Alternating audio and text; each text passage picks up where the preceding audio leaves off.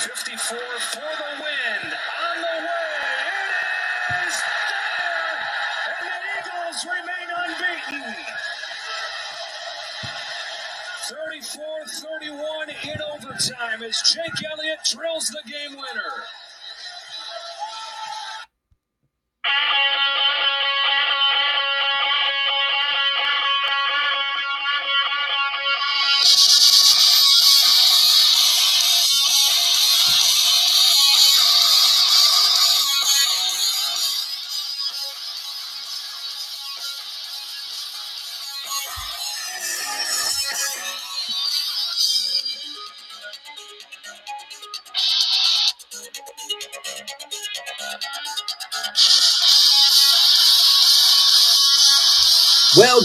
Afternoon, good morning, good evening, whatever time of the day it is that you're listening to this program. Welcome to Philadelphia Eagles Talk with Geoff. And yes, we can all take a collective deep breath as the Eagles, thanks to Mr. Clutch, as I'm going to start calling him, Jake Elliott drills a 54 yarder with all the pressure in the world on him in overtime to lead our beloved Eagles with their first divisional win of the young 2023 season. So the Eagles remain unbeaten at 4 and 0. The only other team that, that can say the same thing would be the San Francisco 49ers as the Dolphins were knocked off, boy, were they ever. I mean, the Bills suddenly are just absolutely pounding teams into the ground. Um, the Commanders responded from that from last week, you know, when the Bills drubbed them in Washington, and then they went out and put a uh, stomping on the Dolphins coming off their 70 point game against the Broncos. So the Bills have got things uh, rolling right now in the right direction. But we're going to talk about the Eagles, of course, because this is Philadelphia Eagles Talk with Geoff. And uh, thanks for tuning in. We're going to go through the post game. I got a lot to talk about with this one, a lot. Um, I got a lot of good things to say about this game and my positives and some negatives that I want to talk about as well. There's some guys that uh, you know uh, in the game that uh, you know I've got some question marks about, to say the least.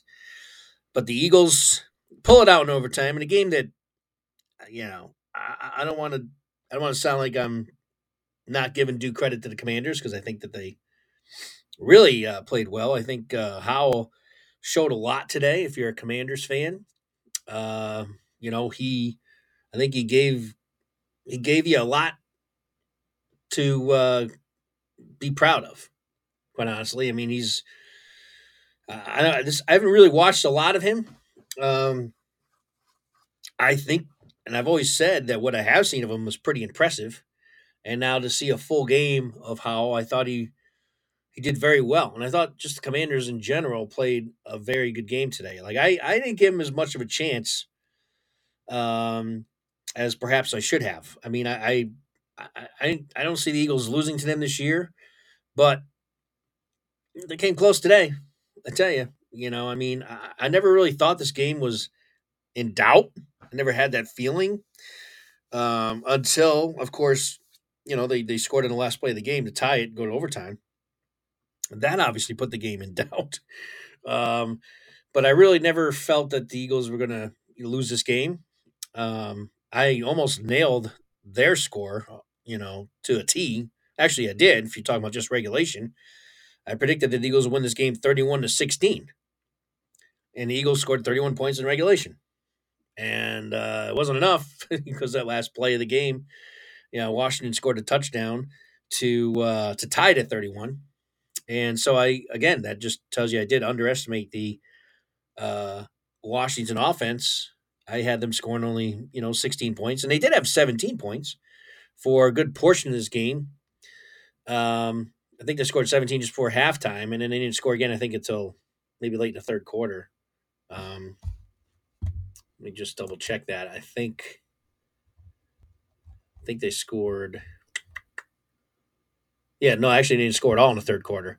So they still only had 17 points to the fourth quarter. They scored a couple touchdowns, including the last play of the in regulation. Uh, but I almost nailed this score perfectly because um, they had 17 points, I guess 16. And then, of course, they had that uh, they had to have, to have, a touchdown, and then they scored another one at the last play of the game regulation. So it's pretty pretty much nailed this game, uh, except for the fact that I didn't think Commanders would put that many points on the Eagles, um, but they did, and a lot of that was because of the play of Sam Howell, the quarterback, was impressive. He threw for 290 yards, had a 98.6 rating, didn't throw any interceptions, which he did against Buffalo. So, you know, Johnny, our you know in the pregame, our uh, our Commanders um, fan representative uh, said that you know he's watched Howell's career from college on because he's a Carolina fan, as he mentioned on the, on the uh, the preview show. So he's seen a lot of, of Howell, and I asked him that pointed question during the pre uh, preview show when I had him on, and I said, you know, how is Howell? You know, how does he typically respond to these to a bad game? You know, how, what has he shown in the past?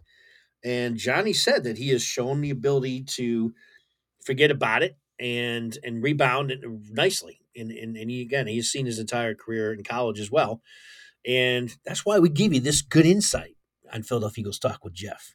I don't know how many other programs did that, even on a national level, that was able to tell you that you know what, when the chips were down, if Howell did have a bad game in college early in his you know or or early in his uh, Washington career, how is he how has he come back from it? Because they did get stomped on last week, and he threw four interceptions. Played a played a bad game, and and you know Johnny said that he made a lot of bad throws, like they were on him. A lot of these interceptions. But he also said that uh, he has responded positively in the, in the, past and has always been able to uh, wash it out and come back and play well. And it's exactly what Howell did. He looked very good today. Um, and also, you got to credit Washington's offense uh, game plan, the enemy and uh, because the Eagles pass rush, they had an answer for it. I mean, they he was getting the ball out of there quickly um, most of the game because there was a lot of times the Eagles pass rush would have gotten home if he held onto the ball long. I mean, he, he would have had probably been sacked another seven times or whatever. Uh, he still got sacked a few times. I think they got I think they got to him like four times maybe. Um, not sure if I have that stat in front of me here. If I do find it, I'll let you know. But um, not exactly sure how many sacks the Eagles ended up with. Let me see if I can find it. Nick Morrow will talk about him. Yeah, they had four, uh, five sacks, so they did have five sacks. Um, but it could have been a lot more than that because, you know, how there was a lot of plays where he just got the ball off in time, and it was mostly on plays where the you know they had a designed uh, short route. Um, so, you know, if you're a Commanders fan, I know these this loss has got to be super frustrating because you know you got a you got a young team with a young quarterback, and they went into Philadelphia, uh, an undefeated team, and you know, and played very very well. I mean, I give the Commanders a lot of credit. I did not expect them to make it this close, and there's a lot of factors where I don't think it really should have gone into overtime, but it did regardless. And uh, and and a lot of that's because the Commanders, you know, showed up today and they really played well. And so if you're a Commanders fan, uh, even though a loss to the division rival has got to be tough to swallow, uh, they showed a lot. They showed a lot to me, at least. I'll speak for myself. I mean, I I didn't expect them to uh, to make this this type of a game, and they definitely did. They absolutely did. So, um, credit to them. I think the Eagles. Uh, I've got some issues with the game, the way they kind of the play calling in certain plays in this game. Brian Robinson, I was just like again screaming at the TV, like, "What the hell you calling?" Just just bad play calling in certain aspects of this game, and uh, you know, uh, he's not getting worse. So I guess from that perspective, he, he's not calling as bad a games as he was earlier in the season, but he's still making some. One of the drives he made two back to back calls. One was another ridiculous uh, Hurts keeper on second down, and then they ran, I think Gainwell up the middle on third down. I mean, it was like basically giving the drive away. I can't remember exactly what point it was in the game, but just back to back, those two were the worst play calls. Um, and I wish I could give you a better a better idea as far as when exactly that was. I think it was the third quarter, maybe. Um, but basically, just I don't know. It's just way too conservative and just bad call play, play calling. Um, Hurts for the game. We'll talk about him while I was just talking about Howell. Hurts played well. Uh, 25 of 37, 319 yards, a couple touchdowns. I had 112.3 uh, rating. So definitely Hurts' best game of the year thus far. Didn't turn the ball over, which is key. Um, and I want to talk about a couple of things before I really get into the uh, positives and negatives. Actually, let me just say this Fox Television. If I could have punched a hole through my TV and grabbed one of the whoever's the decision maker is at Fox Television who decided to leave the Eagles Washington game right at the climax of the game. I mean, Washington had just tied the game on the last play of the game. I mean, to my detriment. I mean, I, I was not happy about that. But I'm just thinking from a national, from an audience perspective, people that, you know, are just casually watching that game, or of course, Eagles and Commanders fans that are tuned into their watching their teams play in a huge divisional uh, rivalry. Now, I don't think this happened probably in the local market. I don't think it would. Well, it definitely wouldn't. They would stick with the game in, in Washington, D.C. area, Virginia area, and the Philly area. But outside of that area, the rest of the audience, which I think this game was a huge audience, uh, or huge um, coverage wise, most of the Northeast, most of the Midwest, I think even parts of the West Coast. I mean, a big demographic of the United States had, was carrying this first game. And once the game went in overtime, literally like minutes after the, not even minutes, I should say seconds, not even a minute, I guess is what I really should say, because really was less than a minute after the Commanders tied the game to send the game into overtime. The freaking Fox station went to the Cowboys game, the beginning of the Cowboys Patriots game. I could not believe it. I was beside myself. I, I can't, I don't know who the hell made that decision that they would pull away from that game from an, the audience that was watching that game. You get an exciting finish happening there where the Commanders rally, fight back, and tie the game at the end, and then they pull away and go to the Cowboys Patriots kickoff. The kickoff, the very beginning of the game. Uh, someone needs to be fired. Fired at Fox for doing that. And I'm not just saying as an Eagle fan. Obviously, I'm further ticked off because it's my team they pulled away from. But the rest of the audience that was watching that game, you think they want to they give a two craps outside of the Cowboys and Patriots that to see the opening kickoff of that game, of the second game when you just had a game that on a final play, the Washington sends the game into overtime? I mean, what are they thinking over there? So, rant over, but that was just unacceptable programming by Fox TV. And whoever did that needs to be fired immediately. All right. I had to had to vent. I don't know who else. I'm sure there's a lot of other Eagle fans that can relate to to that. Again, I doubt they did that in Philly area. How could they do that in Philly area? I don't believe they did. Or in the Virginia area for the Commanders fans. But anywhere outside of those local areas, that's what they did to the country. They pulled away from the game and went to the Cowboys pregame just before the kickoff. Meanwhile, the Commanders and Eagles are going overtime. in a divisional game, not the Patriots and the Cowboys, not even in the same conference. Who cares? Wow, I, was in total disbelief that they did that. So, one of the main reasons why I bring that up is is uh, you may recall the Washington's opening drive in overtime. They had the that uh, controversial play, which after further review, because I had to go watch it later, because of course I didn't see it live when it was happening, but I heard about it, and that was the play down the sideline, uh, down the field that would have set up Washington uh, right around midfield, where I think even in Eagles territory. Uh, it was a beautiful pass again. Sam Howell, nothing but great things to say about his performance.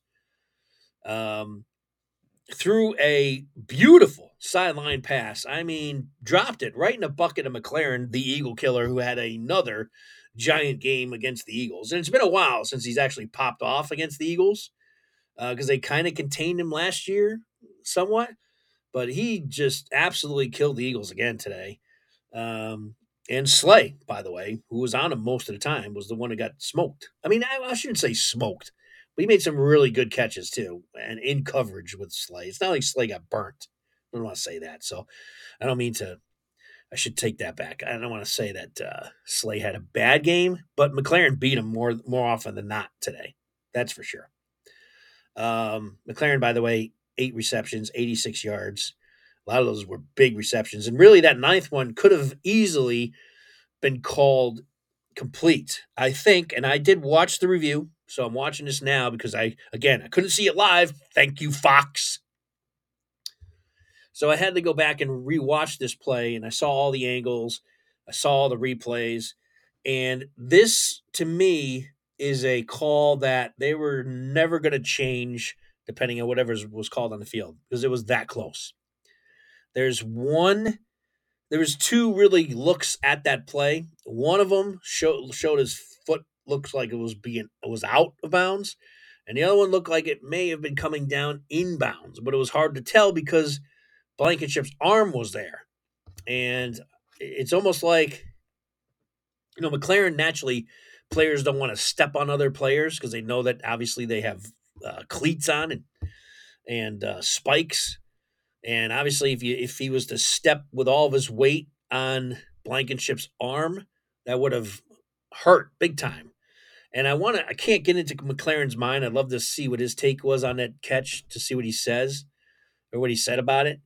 Because um, I really think that had Blankenship's arm not been there, and maybe I'm reading in too much, maybe I should see if he even knew that Blankenship's arm was there. A lot of times players just have a feel that they don't want to step on another player. And it might be, and I'm not saying this is exactly what happened because I don't know. Again, I didn't even see what McLaurin might have said about this play, but uh, it, it almost was like he felt that he was coming down on his arm, and so then he put more of his weight on his toe versus his heel because his heel was right on Blankenship's arm, and if his weight came down, he could have like really like ruptured muscle and everything else. I mean, those spikes are sharp, so players know that. And it's almost like he kind of didn't want to come down with his weight on that play and kind of went to the toes. And because he did that, you know, the momentum of the of his of his body weight and obviously the play in general just carried that toe just to touch the out of bounds. It was that close. Um, I don't think anyone can say it was clearly inbounds, and I don't think anyone can say he was clearly out of bounds. Um, so I think it was one of those plays where if the refs had caught that a catch, then they wouldn't have overturned it, and the refs called it incomplete, and they weren't they didn't have enough uh, visual evidence to overturn it. So that's um, so that's my take on that that play. So I don't really think it's controversial. Um, I think it was called properly. Either way, it went the Eagles' direction. If it was if it went the other way, I could just tell you right now, as an Eagles fan, I wouldn't be sitting there saying, "No, no way, that was definitely out of bounds." I mean, uh, definitely in bounds. You know, um, that was just one of those calls where whatever's judged on the call, they don't have enough visual evidence to overturn it, and that was the case there. Was he in bounds? Was he out of bounds? We don't know, but officially, he was out of bounds, and you could see where his looks like his toe just touched the out of bounds line. Uh, but it was very close, and it was a great throw by uh, Howell. I mean, that was an awesome. He had a guy right in his face, and he still put that right in the basket. And McLaurin, of course, made the catch because McLaurin just always makes catch against the Eagles. So that's my take on that on that big play in overtime. Um, all right. So positives of the game. Okay, positives of the game. Nick Morrow have to start with him. Now here's a guy who the Eagles cut. they released him just before the season started, and then brought him back when Nakobe Dean came down. Well, fortunately, no one else picked him up. He was outright released. Couldn't sign with anybody. Eagles brought him back when Kobe Dean got injured. Brought him back to just a practice squad. Didn't even give him, didn't even put him on the roster. Then once they found out what happened to Dean, he was going to be out for an extended period of time. Then they brought him up from the practice squad. So, but Nick Nicholas Morrow had 11 tackles, three tackles for a loss, three sacks, and three quarterback hits. I mean, when was the last time a linebacker of ours had those type of stats? And this is like the second straight game in a row. He played very well last week too. Um, he seems to be the guy that uh, Sean Desai will send on blitzes. He seems to be the blitzing linebacker. I don't know if he did much of that in Chicago. I didn't watch him play that much in Chicago. Uh, I do know that he was a tackle. He did have some decent amount of tackles for losses and sacks. So maybe um, he was used in that capacity in Chicago. But there's no doubt on this team, Sean Desai uh, uses him as the blitzer, and he gets home. I mean, this is the second straight week now, uh, or really since he's been playing, where he is he gets he gets there. He finds the holes. He's a good blitzer. He really is. He navigates getting through the line, and you know, and finds the the gaps where he can get through and get through quickly. Um, so, uh, hats off to Nicholas Morrow. He was outside of, of course, Jake Elliott and AJ Brown. Those are your three stars of the game, really those three guys. Um, we talked about Blankenship. I thought Blankenship played a really good game again. Um, the only thing that I would probably criticize him on is sometimes he just always goes for the ankle dive tackle. He did that last week on a play down the sideline, and it cost the Eagles like another 10 yards on, on whoever he was trying to tackle. I forget who it was, but it was, it was kind of like out in the flat. And he kind of came in on a bad angle. I talked about it on the post game, but I forget exactly what, what the play was now. But in this game, on the touchdown run by Robinson uh, Jr., there, he did it again.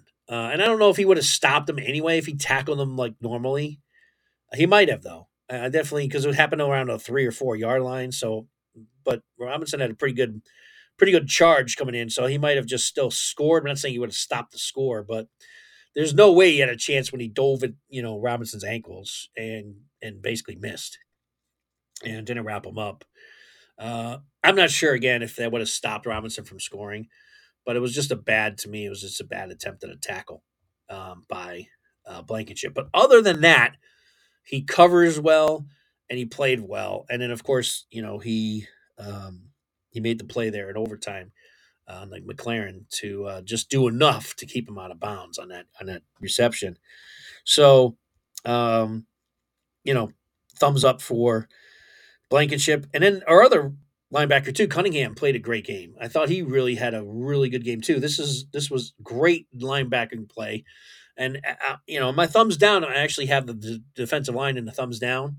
Maybe I shouldn't. It might be a little too critical. I think I'm doing that more because of the pass rush now that I think about it, maybe I'll just put thumbs neutral on the defensive line. I just expected to have more sacks, but I think that one of the reasons why they didn't, I talked about it earlier, is uh, Washington did have a quick pass game plan. So Howell, after them him getting so many sacks last week, they weren't going to allow that to happen again, and they definitely put more of a quick pass play offense in for this game, so that you know the Eagles really, if they didn't get to him, then you know half a second, and they weren't going to get to him, and that's kind of so. Yeah, maybe I shouldn't be too hard on the defensive line because they really did their job otherwise. They stopped the run. I mean, other than the Robinson touchdown run, which was a good run, they really, Washington didn't run the ball well at all. Um, Robinson for the game had 14 carries for 45 yards and a 3.2 average, and his long run was on the touchdown, 15 yards. So um, Antonio Gibson, six carries for 19 yards, 3.2. Eagles are number one in the NFL against the rush, and they did it. They did played very well.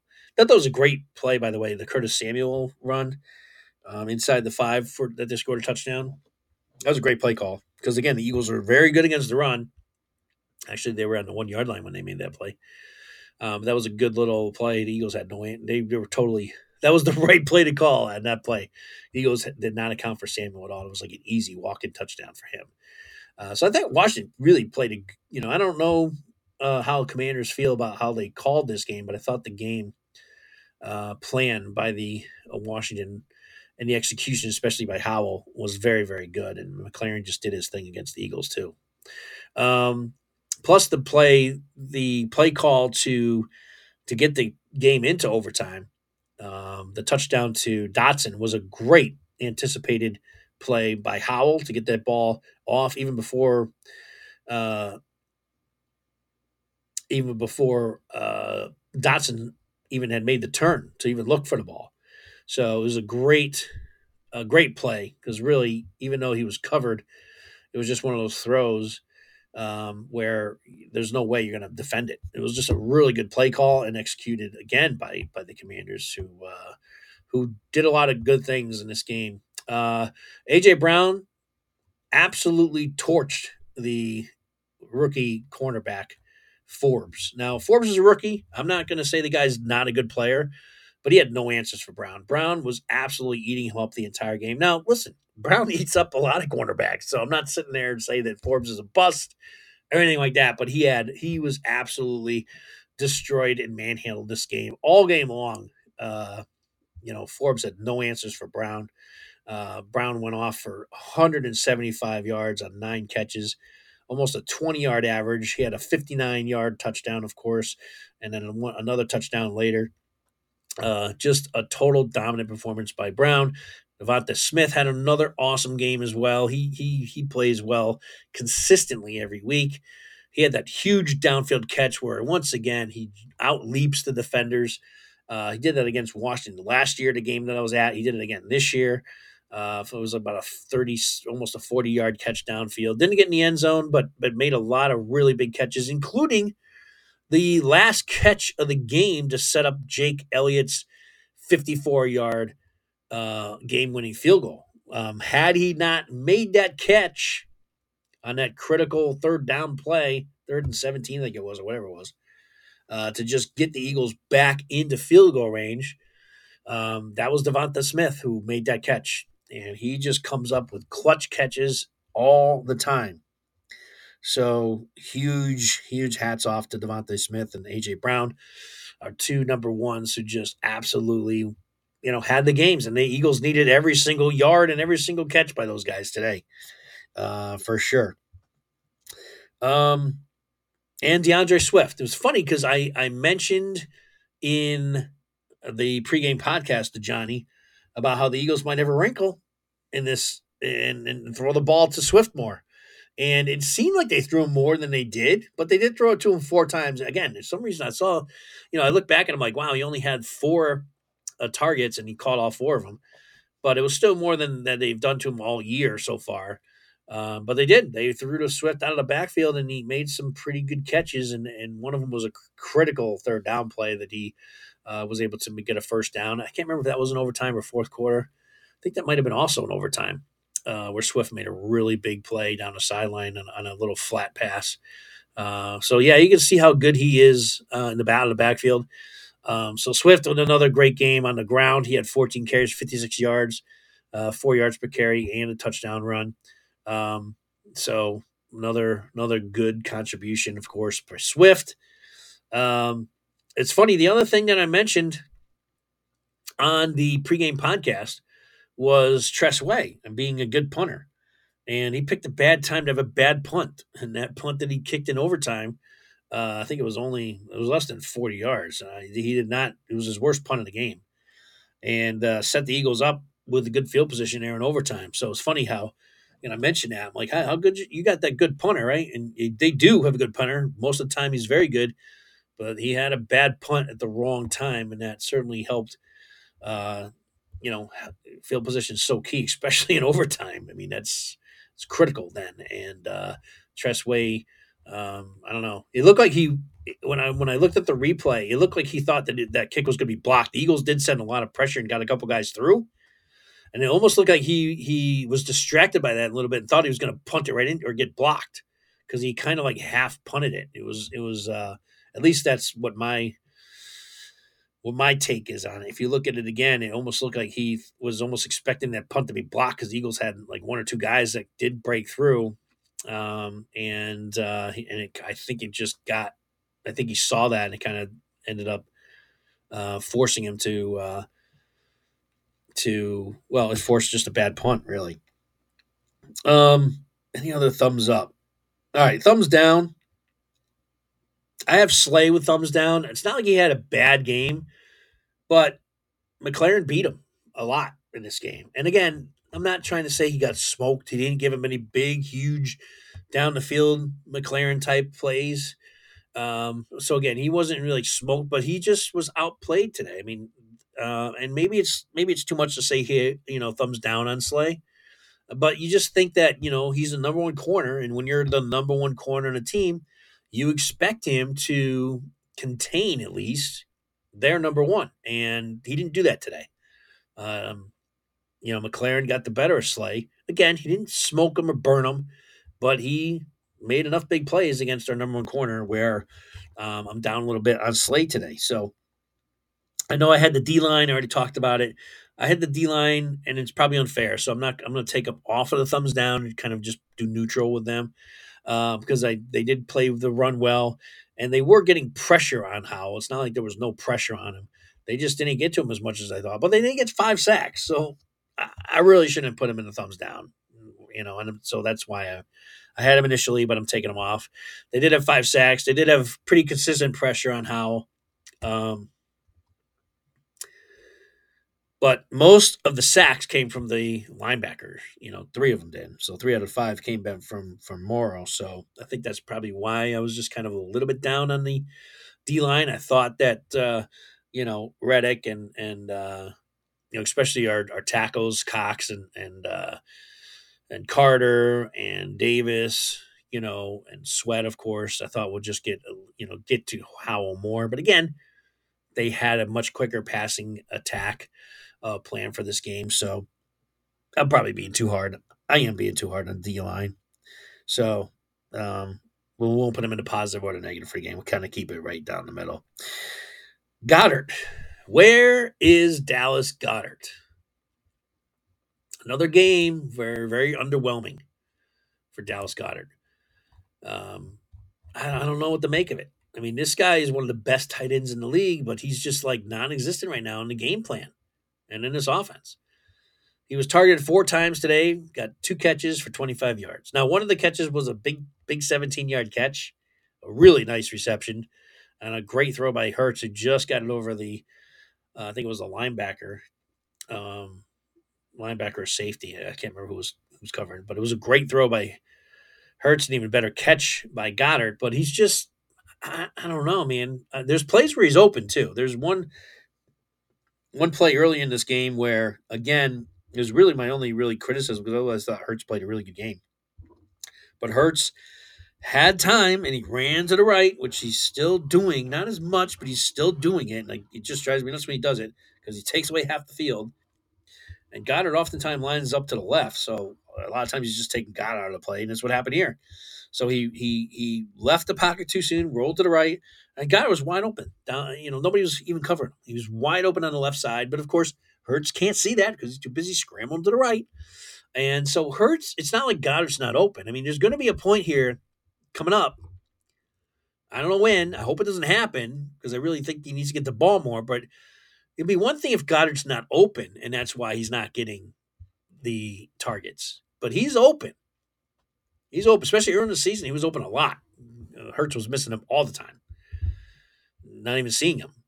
Open right down the seams and through the middle. I didn't see that today. But there's plays where he's wide open and Hurts is not thrown to him. And not that I ever am advocate for players complaining, But I'm telling you, Goedert expects to get the ball way more than he's getting the ball. And he's a good team guy and he's doing well blocking and all those kind of things, but he needs to get the ball more. If he's not going to say it, I'll say it. The Eagles got to incorporate him into the game plan more. And Hurts has got to target him more. Just has to because he's wide open on plays. A lot of space. So, um, you know, I just have question marks. I'm not thumbs down on him. I just have question marks. I'm like, where, where is he? Um, but other thumbs down, though. Mailata, I thought, had a rough game. Gave up a sack. Uh, he made a penalty. Um, at least one penalty. He might have had a couple, but at least one bad penalty he had. Um, so Mailata, I thought, did not have. He's played well this year too, but today was not not one of those days. And speaking of penalties, you know, I I hate blaming the refs. I wish the refs did not become factors in games. I'm already still ticked off because of the horrible refing last year in the Washington game in Philly. Now, the Eagles did not play well that game. They turned the ball over four times. And that's why I'm not saying that Washington didn't deserve to win that game. They outplayed the Eagles that game. But they also got a major gift on the play that I've mentioned a few times. I mentioned in the pregame um, podcast. Um, speaking of Goedert as well, you know, their their Washington linebacker had a full fledged grip on the face mask of Goedert and dragged him all the way to the ground. For some reason, the three blind mice out there didn't see it at all. And on that play, Goedert ended up being injured. That's beside the point. But and it was a turnover, and Washington ended up ended up leading to Washington points. So that that call is still in my head. It was just such a horrible, horrible missed call by the by the zebras in that game. And yet in this game, they go to convert completely opposite and start calling ticky tack pass interference calls or holding defensive holding calls. Now, the one on Bradbury, when he for about a half a second tugged on a jersey, that one I'm okay with. I still think it's a little ticky tack. I think they need to let these guys play a little bit. It didn't impede, I think it was Samuel at all, which I think you have to factor in before you throw a flag. Does it impede him at all from making a catch? The little jersey tug for half a second, you know, while they're battling? If it does, then you throw the flag. If it doesn't, let it go. Let them play. And I mean that for both sides. I mean that for both sides.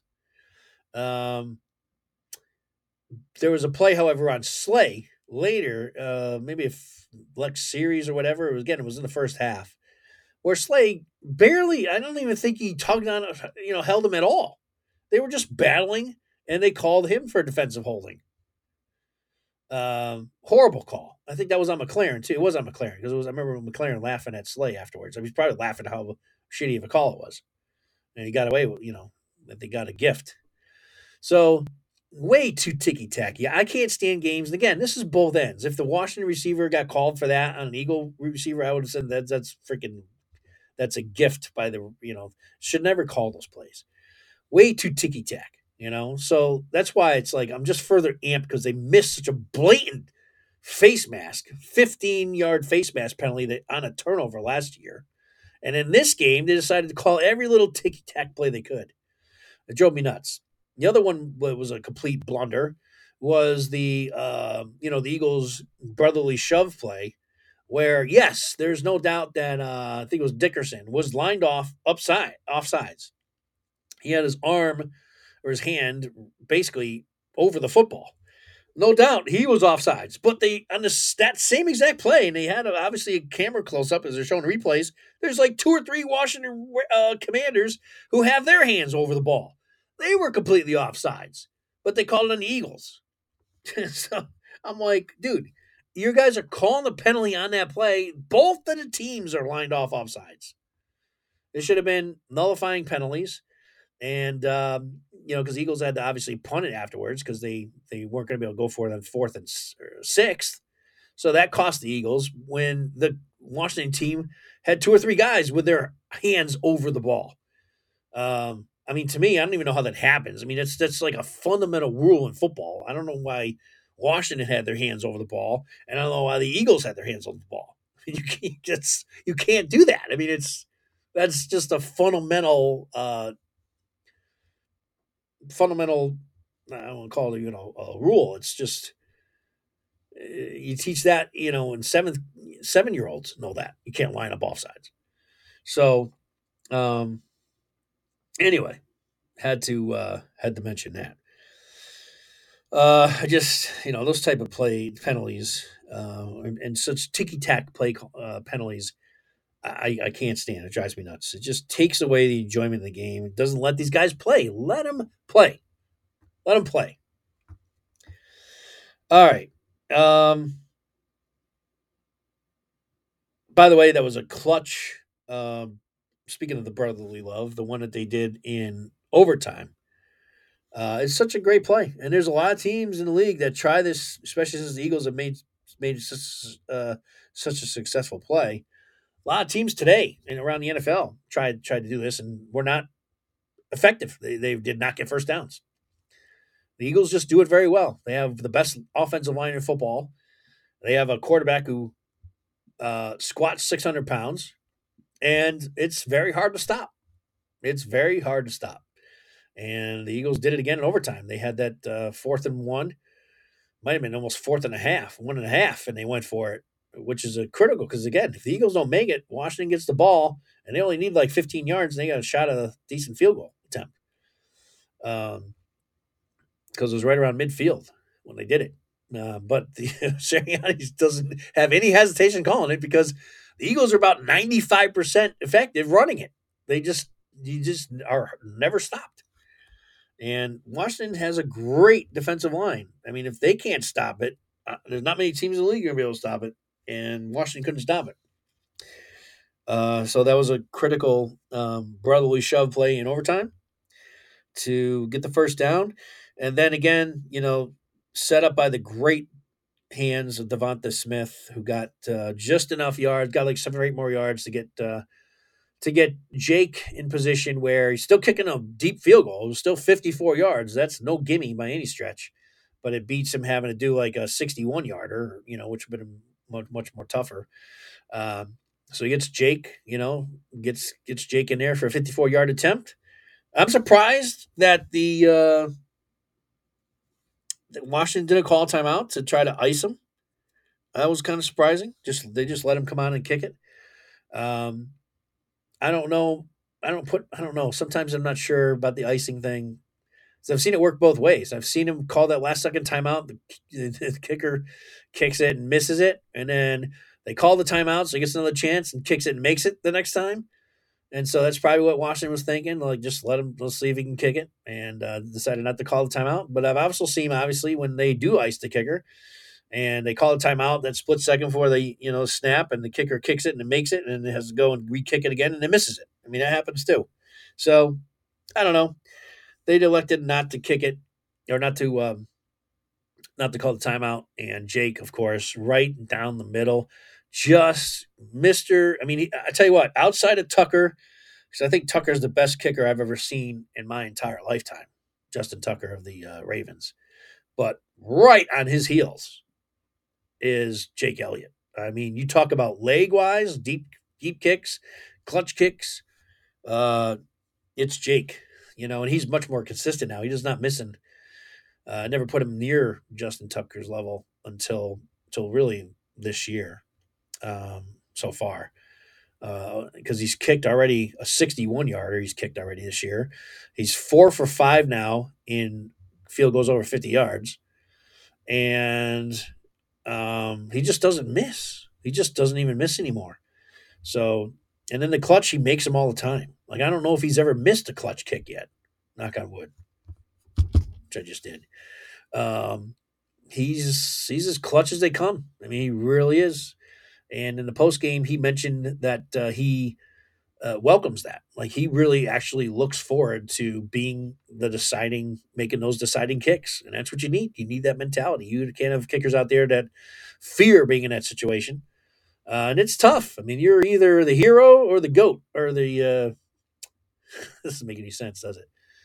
Uh, you're either the hero or the uh, or the guy that's going to be blamed for the for the loss. That's that's the life of a kicker.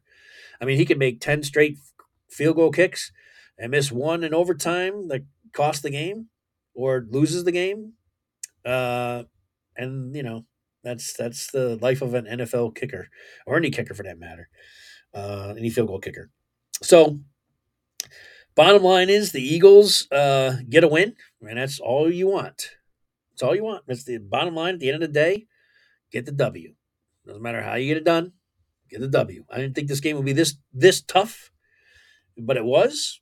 It doesn't surprise me that it was because it's an NFC East game, and so and Washington does always seem to play the Eagles well. So I really shouldn't be shocked that Washington really hung in there today. But I was. I just I thought the Eagles were going to win this game by close to ten points, if not more. Um,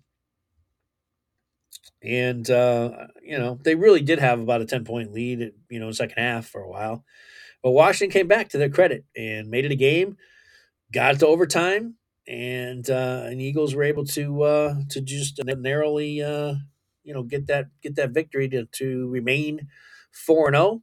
And next week they head into uh, go on the road against the Rams team that I still have no clue um, how to uh, get a sense of the Rams and who they are, who they aren't. The Rams are just you know they won again today or they won today, uh, and they're I don't know, man. I still don't have a sense. I'm going to obviously do a lot more work on them this week to try to figure out if I can just get a better sense of that game. And, um, you know, any game on the road is always going to be tough.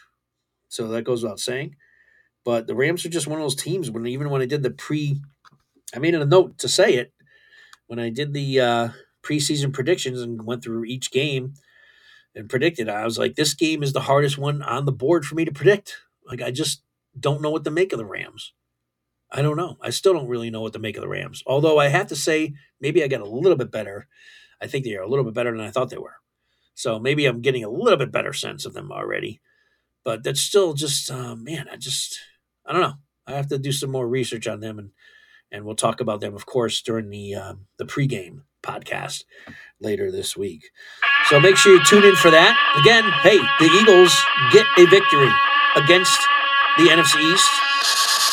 That's obviously always good. The division's going to be huge to win this year for any Super Bowl aspirations Eagles have.